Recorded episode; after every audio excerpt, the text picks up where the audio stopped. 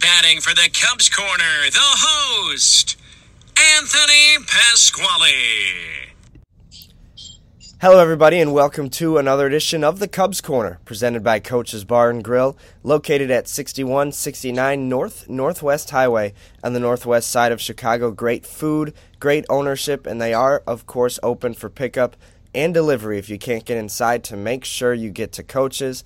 My name is Anthony Pasquale, and on this episode, we have a very special guest, former softball player and current excellent writer for NBC Sports Chicago, Maddie Lee. Thanks for coming on the show, Maddie. Yeah, thanks for having me, and thanks for that awesome introduction. Yeah, of course. So, first of all, I just want to ask, just so you can describe to me and our listeners here, what describe the road you took to become a beat writer for first the Cubs and now the Chicago White Sox. Yeah, it was winding for sure. Um, like you mentioned, I played softball. I played Division three softball at Lewis and Clark College, and actually going in, I kind of had my sights set on going more physical therapy route. And I had Tommy John surgery after my freshman year, so I spent a ton of time in the training room. I worked as a student athletic trainer, so that at first going into school was my my kind of goal, my idea of what I wanted my career to be, and just kind of as a fun hobby, I was writing for the paper. I'd done that in high school as well. And then partway through college, I realized like, oh no, this is actually what I want to do. And did a, I hadn't declared my major yet, but I was thinking chemistry, did a complete switch and went communications instead and haven't looked back. And my, this job has taken me to Kentucky to cover high school football and other sports as well. And then Utah covering soccer, briefly to Mississippi covering college football. And then before coming to Chicago, my last stop was in Oklahoma City covering the NBA. So I've done a little bit of just about everything, uh, but it's been really fun the last couple years. Although a, a weird couple years uh, to be back covering baseball and you know the sport that was really my first love. Yeah, absolutely. You have the the COVID year that shortened everything, and then last year was somewhat back to normal, but not totally, and and now the lockout. So, just before we get into more baseball stuff, is Chicago original home for you? Like, are you back home or still kind of on the road? This is kind of like my second, or it's become like my second home. I'm originally from Seattle and Seattle has such a special place in my heart. Uh, but I went to grad school out here in Chicago, so the opportunity to come back. My, the program was only twelve months long, and I spent my last quarter in San Francisco doing an internship. So I'd only got nine months in Chicago and loved it so much and wished that it could have been longer. And then this job opportunity came up and I jumped at it right away to get some more time back in Chicago. And I absolutely love it here. Nice. So, like I said, um, you spent some time with the Cubs and then now are with the Sox. When exactly did that switch happen?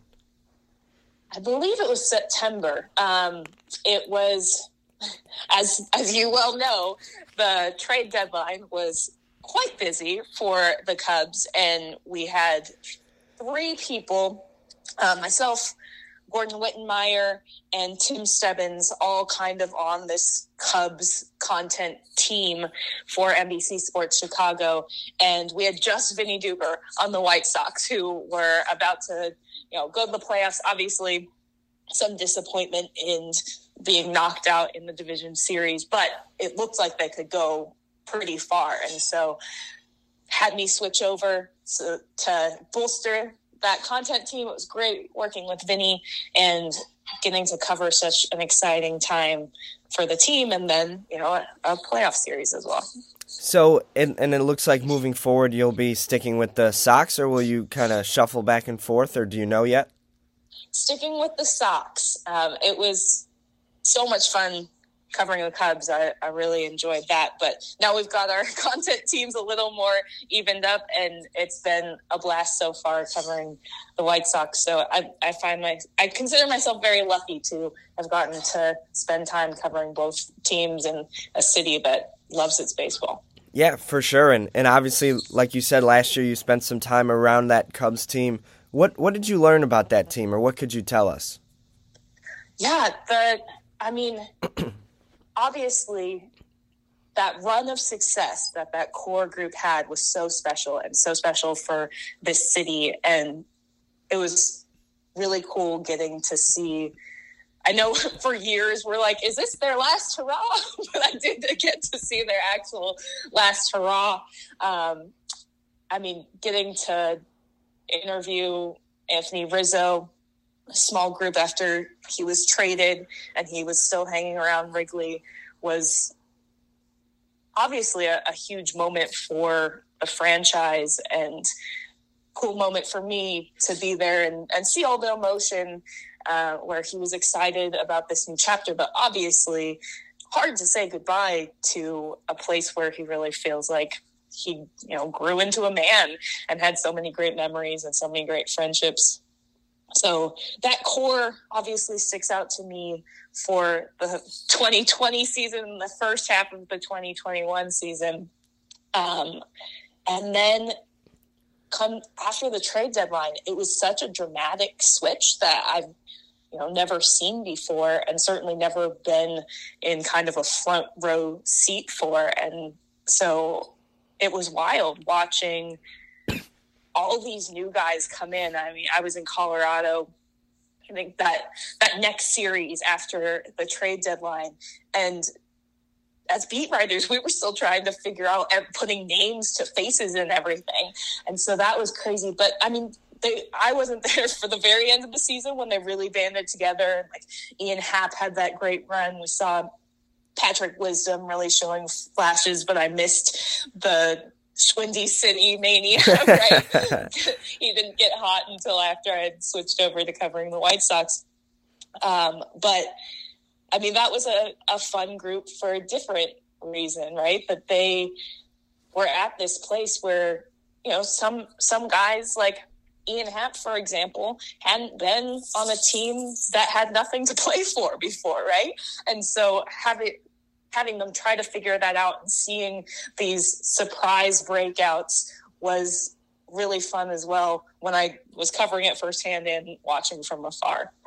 Yeah, absolutely. And you kind of mentioned it how, uh, you know, 2018, 2019, 2020, the, the thought was always, is, is this the last two hurrah? Are they going to trade one of these guys? Are they going to extend one of these guys? And as that deadline got closer and closer in 2021 and they went on that, I believe, 11, maybe 12 game losing oh, streak leading up to that. It, it ke- seemed kind of like the writing was on the wall that some of these guys were going to get traded. But were you surprised that all of them got traded? I was. Yeah, I think you're you're absolutely right about that um, real collapse. I think the moment where it really hit home was in Milwaukee when they just got destroyed. It was such a it was a brutal series. You could feel it, just a, a different feeling around the team at the time. But still, I wasn't expecting Rizzo, Bryant, and Baez to all go. I thought maybe two of the three, and certainly wasn't expecting Rizzo to be the first. And I think once once that first first guy left and it wasn't Kris Bryant, then everyone started to kind of absorb how how big this turnaround could be. And you know, the Cubs have been very adamant that because they were able to do so much at the deadline that it will speed up the process in the long run. But that doesn't take away the fact that it was a huge gut punch to a lot of fans who poured so much into these guys that they'd seen grow up over the years and obviously seen break the curse.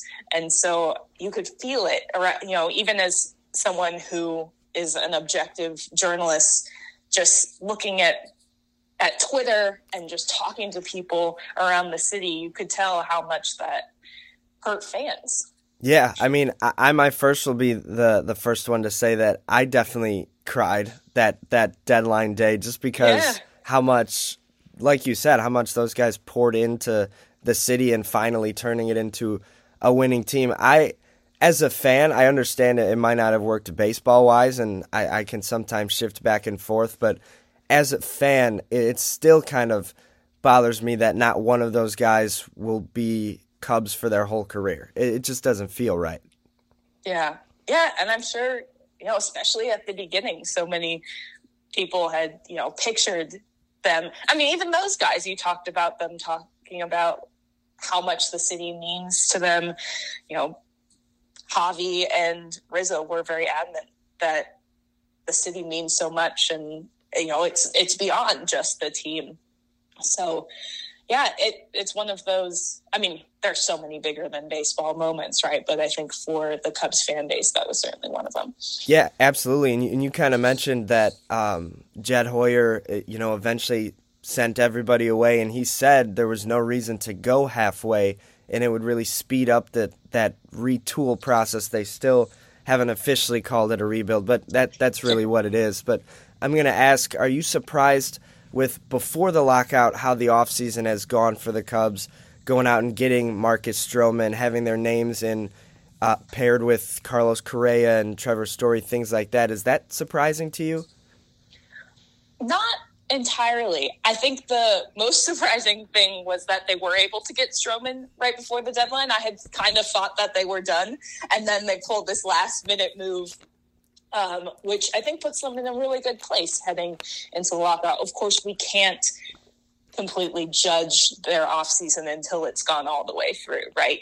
And we saw a huge spike in activity before that CBA deadline, uh, which, you know, obviously isn't in a normal year, you get a little bit of a spike around winter meetings, but you had this other deadline, you have the uncertainty of what the CBA is going to look like. You had players and agents really, some of them pushing for things to get done early. And so you had huge names come off the board.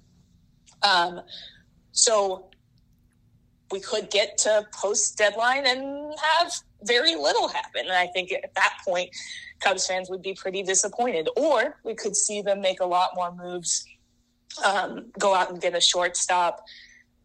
And at that point, then you can say, oh yeah, okay, they they are really taking big strides forward.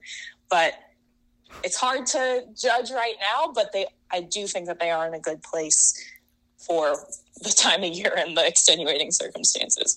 Yeah, absolutely. And they definitely do have a lot of financial flexibility. So this one I kind of have to ask, even though I think I already know um, the likely answer. Now, Javier Baez is signed with the Tigers. But Anthony Rizzo, Kris Bryant, Nicholas Castellanos, and Kyle Schwarber are all former Cubs fan um, fan favorites and guys that are still on the market. Do you think there's any chance any of those guys end up back in Chicago? I wouldn't hold my breath. I think that's the answer that you were expecting to yeah. hear. Um, especially with, you know, guys like Bryant and Rizzo. I I just think that that chapter has closed and they're opening up a new chapter. There's no real reason for for either side to, you know, move move backwards in a sense. Um, but you know, I I could be wrong, right? I never say never, but I definitely would not be a if if you're for Cubs fans out there, don't count on it because I know you've been through a lot in the last year. Don't get your hopes up. So obviously, none of those guys will sign probably for a while, just because of the transaction freeze because of the lockout. So, could you tell us just to explain um, what exactly both sides are looking for from this lockout, or some things both sides are looking for? Yeah, um, there's a lot on the table. I know we keep comparing it to 2020 when they couldn't get a deal done to restart the season, but there's so much more at stake at this point. Um, just to highlight a few, I mean, we know the owners have been interested in playoff expansion, which they tinkered with in the 2020 season. Uh, we know the players are looking for what they consider fair compensation. Um, and one of the things that they really keep pushing is competitiveness and disincentivizing tanking. That's one of their big ones. Uh, but the players so far have not circled one main issue, and that seems to be a a negotiating tactic, right? If they don't hone in on one right now, then the owners have to figure that out for themselves, and um, and I'm sure the players are hoping that they get a lot more of their long list of issues addressed um, because they feel that they've kind of they have that the owners have gotten most of what they wanted in the last couple CBA negotiation phases, and so the players are looking to kind of balance the tables a little more, whereas the owners are looking for a little more status quo because things have been working for them, um, and they argue that they have taken sizable hits in the last couple years because of the pandemic. Of course, everyone has, right? That's not that's not uh, that doesn't just go for baseball owners and i think you know of course the general public has taken so many hits that that argument doesn't sit very well publicly. Um, but that's kind of the general lay of the land. And i'm hoping that we saw today uh, we're talking on Thursday. I'm not sure if it's coming coming out today, um, but today, as of Thursday afternoon, the owners are supposed to be of reports of them doing a counter proposal, which will be the first time that the two sides are talking those core economic issues since the lockout. So there's a little bit of hope that you know maybe the ball will start rolling here, but it really depends on kind of the sense that they come out of that meeting. If things are still as contentious as they have been in the last years, to be honest, then oh, we could be looking at a long one. And just some other things that I feel like I've seen a lot just on Twitter and things like that that are expected to happen throughout this. Um, a, a rule regarding service time manipulation, so no more teams can do what the Cubs did to Kris Bryant back in 2015, and then um, I've seen a lot about the universal DH. Are those two things you expect as well? Yeah, absolutely. I think universal DH is one that both sides like. It's just whether it's going to be held as a bargaining chip or not, and that seems to have loosened up a bit um, in the past year. And then, absolutely, uh, service time manipulation is a huge thing for the players and something that they've been speaking out against for a while now. And you're right, Kris Bryant is absolutely the go to example. Um, there's also been talk about whether whether uh, players can change the rules so that players can enter free agency earlier. So it's a you know ma- matter of counting service time or when that flips over. Uh, so that's another thing, kind of under that service time umbrella to look out for. Got it. Okay, so then just flipping out of that in other Cubs news, yesterday Jon Lester retired. Um, of course, one of the best pitchers on the 2016 World Series team. He pitched in Game 7. That was his third championship. He won two before with the Boston Red Sox. Did you ever get the chance to cover him, Maddie? I did, uh, only over Zoom, which is a bummer. but, but yeah, he was always great to deal with, and obviously, you know, means so much to to Chicago, and is just kind of a legend in terms of postseason performance. Yeah, absolutely. And his signing uh, back in, in the winter of 2014 was really that first domino that dropped to really spark the rebuild, and, and he was there through it all. So, my question for you now that he's retired is if you had to say, would you guess he eventually makes the Baseball Hall of Fame? It's a tough one, and I know one that's being debated across the country right now, really sparked by his uh, his retirement. I think he has a really good case when you talk about postseason performance and when you talk about consistency. And, you know, there are incredible stats where he's he's kind of among lefty pitchers in a league of like five to ten, right? Um, most of whom are already Hall of Famers, and so I think he has a really good case in that respect. It just depends on how what different stats the voters are weighing and you know i'm not eligible to vote for the hall of fame yet but that group is getting younger and you see lots of focus on war so it's hard to say once he becomes eligible exactly how his career will be looked back on what metrics the voters are really paying attention to um, but I definitely think that it's possible and that a very strong case can be made for him. Yeah, that, that's interesting that you mentioned the the metrics that the voters are going to look at because you know Lester really came back for that last season so he could get to that 200th win, but mm-hmm. This kind of younger generation of baseball fans don't really see the pitcher win mattering as much as the old generation did. So that that's an interesting point. Yeah, I'm in the I'm a little old school in that way where I do think wins matter, but I think that you have to take them in context, just like any other stat, right? Um, but yeah, I'm so it's I'm so happy for him that he got to that real milestone in his career, and I mean, when he hadn't gotten to it as a Cub, I think I, I, I, keep I keep sympathizing with Cubs fans here, but hopefully hopefully they don't get sick of that. Um, I mean, that was something that I think Cubs fans were really excited to see him get to his 200th win in a Cubs jersey, and that didn't happen.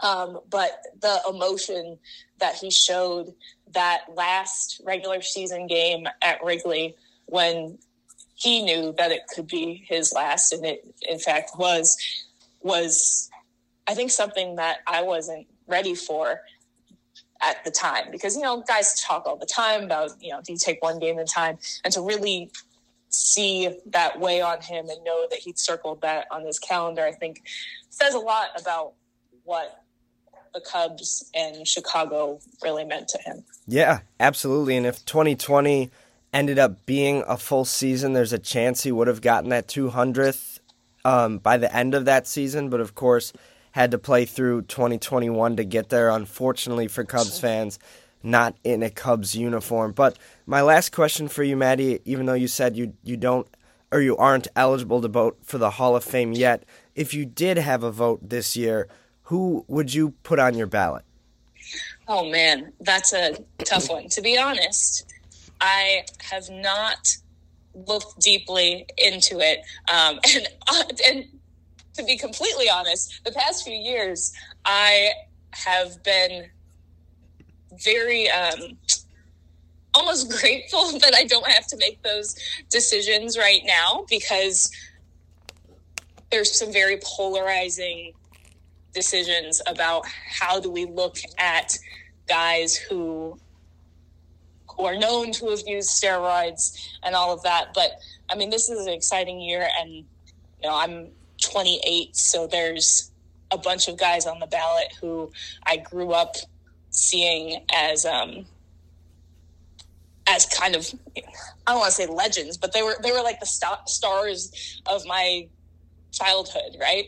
Um, so I think I'm gonna pass on giving my Hall of Fame ballot, uh, but because I know that people get just completely destroyed on Twitter for their actual Hall of Fame ballots. Uh, so I need to think about that one for a little longer.